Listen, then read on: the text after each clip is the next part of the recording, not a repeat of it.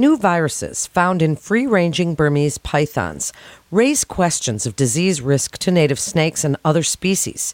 Invasive pythons have been devastating to the ecology of southern Florida, and while some of the immediate effects of an invasive species like the Burmese python may be more obvious, Others, such as the introduction of novel pathogens and diseases, are less obvious, but can be equally problematic and are harder to recognize and monitor. Welcome to UF Vet Med Voice with the University of Florida College of Veterinary Medicine.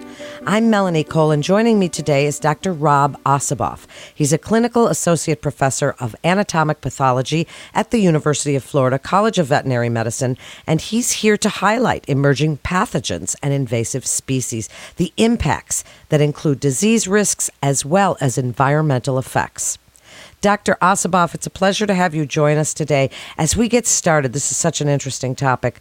Can you please tell us a little bit about the Burmese python, for example, and a little evolution of invasive species, how they have affected the ecosystems of Florida? Absolutely. So the Burmese python is many of you have probably seen pictures before. They're incredibly large pythons that are native to southeastern Asia. And they have established themselves in South Florida throughout the Everglades.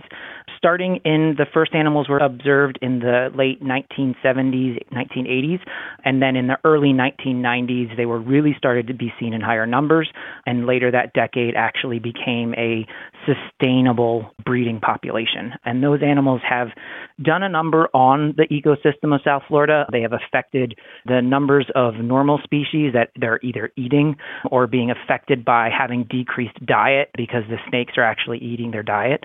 But one of the other things that the Burmese pythons have introduced into the state of Florida are a couple of diseases. And one of the big diseases we know that they have introduced is this novel pentastome parasite, and that is a parasite that affects the lungs normally of the Burmese python, but that parasite has spilled over into our native species and is actually spreading north through the state beyond the range of Burmese pythons. So that is an introduced disease because of these snakes.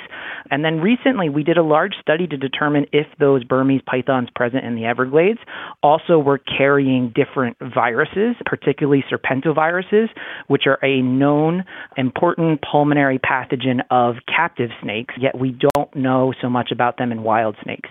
So we decided to screen those Burmese pythons for the presence of these viruses, and we actually found quite a high prevalence and a variety of different viruses in those snakes.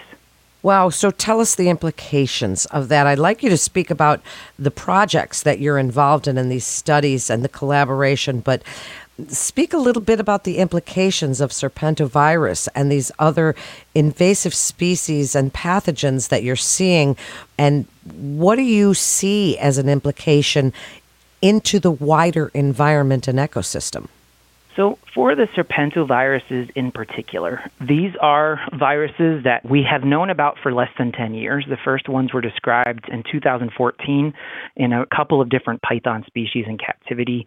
And in captive pythons, they can cause really high rates of morbidity and significant mortality in affected animals. What these viruses mean for wild snakes isn't entirely clear. We know that there's a lot more viral diversity out there now than we used to know. And even in captive snakes, the diagnosis of a viral infection is not always a fatal diagnosis but we weren't sure then potentially what these viruses would mean to the Burmese pythons. And of the several hundred animals we sampled, about 25% were positive for the virus. We did necropsy or do postmortem examinations on a subset of snakes, and we really only found mild oral inflammation in these individual snakes. So it seems like these viruses to the Burmese pythons aren't a big deal. The bigger concern is what risk these viruses play to our native species. Is it possible that these viruses of the Burmese pythons can spill over into our native snakes, some of which are threatened, such as the indigo snake? Others are decreasing in numbers, such as the pygmy rattlesnake and what potential these viruses may hold for our native species. The good news is is that when we did swab 200 native snake species. We did not find any of the Burmese python viruses in the snakes, but we did find different serpentoviruses in the native snakes of Florida. And that's another important finding in terms of the ecosystem because we don't entirely understand what finding these viruses in our wild snakes when they seem to be healthy means. Are these low level infections that aren't going to cause disease? Or are these infections that, with appropriate stress on the animal, whether it be to decrease temperatures in a cold winter snap, or if there's any sort of environmental stress, if that can actually allow them to break with disease? And we do see this in wildlife that species can introduce novel pathogens, including viruses, that spill over into native species, and then what risk that poses for the native ecosystem. A lot of the work I do here at UF, you know, my particular area of interest is diseases of reptiles and amphibians, and as we are in the state of Florida, invasive reptile species are a huge concern. It goes much more than just the Burmese pythons. We have invasive iguanas, we have invasive tegus, we have invasive anoles. The brown anoles that are present aren't supposed to be here. Cuban tree frogs when it comes to amphibians all of these different species can have impacts on the native species and the native ecosystem depending on what niche they're inhabiting or what they may be eating. And all of these species have the potential to introduce novel disease. And we've documented novel diseases in almost all of these species. And it's something that's important to assess and consider when you are doing risk analysis of the introduction of invasive species into certain ecosystems is what other confounding factors may come along with the invasive species that aren't just directly related to the animal itself. This is so interesting. Dr. Ossiboff, you had a collaborative project with other academic institutions. Can you please tell us a little bit about this? How did it come about? And tell us about the study. Absolutely. So this was this was a large scale collaborative project and it actually initially came about because one of the collaborating institutions on this study had captive Burmese pythons on grounds to be used as research animals. And so these were animals that were collected in the Everglades, brought into captivity, and then maintained in captivity for a number of months as they were being set up to be used for studies to help better understand the biology of these invasive snakes. And it actually happened that there was an outbreak of viral disease in this captive colony of snakes in Florida that had origins in the Everglades. And when we did the analysis on those snakes, we found it was one of those serpentoviruses in those snakes, and it was actually a serpentovirus very commonly seen in pet pythons. So our initial concern was is this virus potentially circulating in the Everglades? And if so, how did it get there? Was it introduced by potentially pet snakes? Or, you know, what impact may this have, positive or negative, on the Burmese pythons? Further analysis of that outbreak at the local research facility showed that those snakes likely got infected by being exposed to an animal keeper that also had pythons at home, and some of those pythons at home probably had this viral disease and it was passed to the research colony. But that's what started this collaborative project. And anytime you're working in a large national park such as the Everglades, you need to work with the appropriate people. So we here at the University of Florida, we can do so much in terms of diagnostic testing. When it comes to field work, we need to have help in terms of the people that are out there all the time and doing this type of work. So we collaborated with the Florida Fish and Wildlife Commission, the United States Geological Survey, USDA, as well as collaborators at Colorado State who were also doing some of this virus work and some other individuals other places as well. And through this, we were allowed to really do this large scale study. We looked at samples from over 350 pythons and over 200 native snakes. And none of that really would have been possible without the collaborative effort of everyone working together. Dr. Ossiboff, as we wrap up, and we don't yet know the complete implications of the python viruses to the South Florida ecosystem.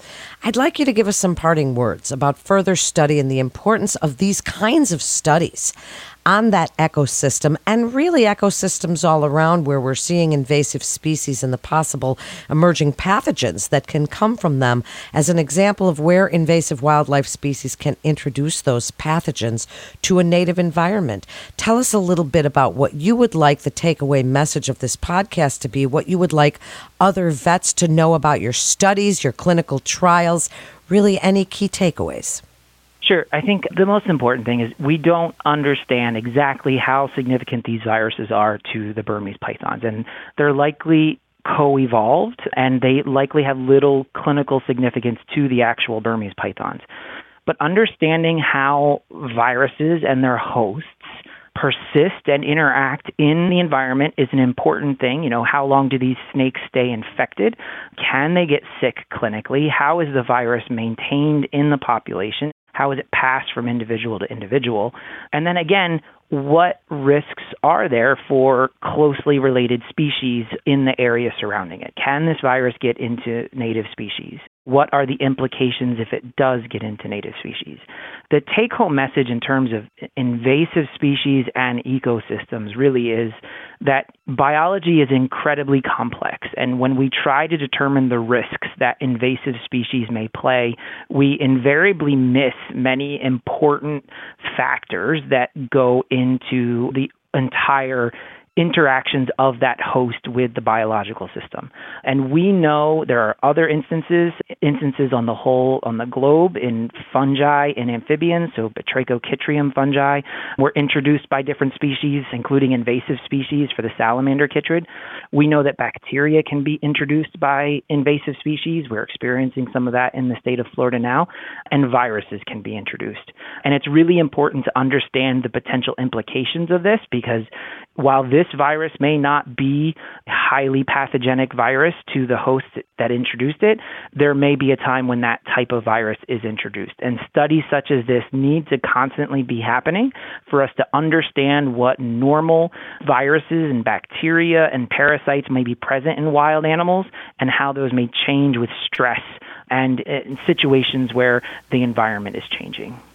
So interesting. Dr. Ossiboff, thank you so much. And I hope you'll join us again and update us as you learn more because this is such a fascinating topic.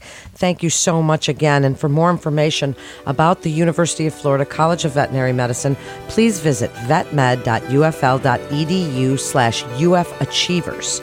And to listen to more podcasts from our experts, you can visit vetmed.ufl.edu. That concludes today's episode of UF Vet Med Voice, brought to you by the University of Florida College of Veterinary Medicine, advancing animal, human, and environmental health. I'm Melanie Cole.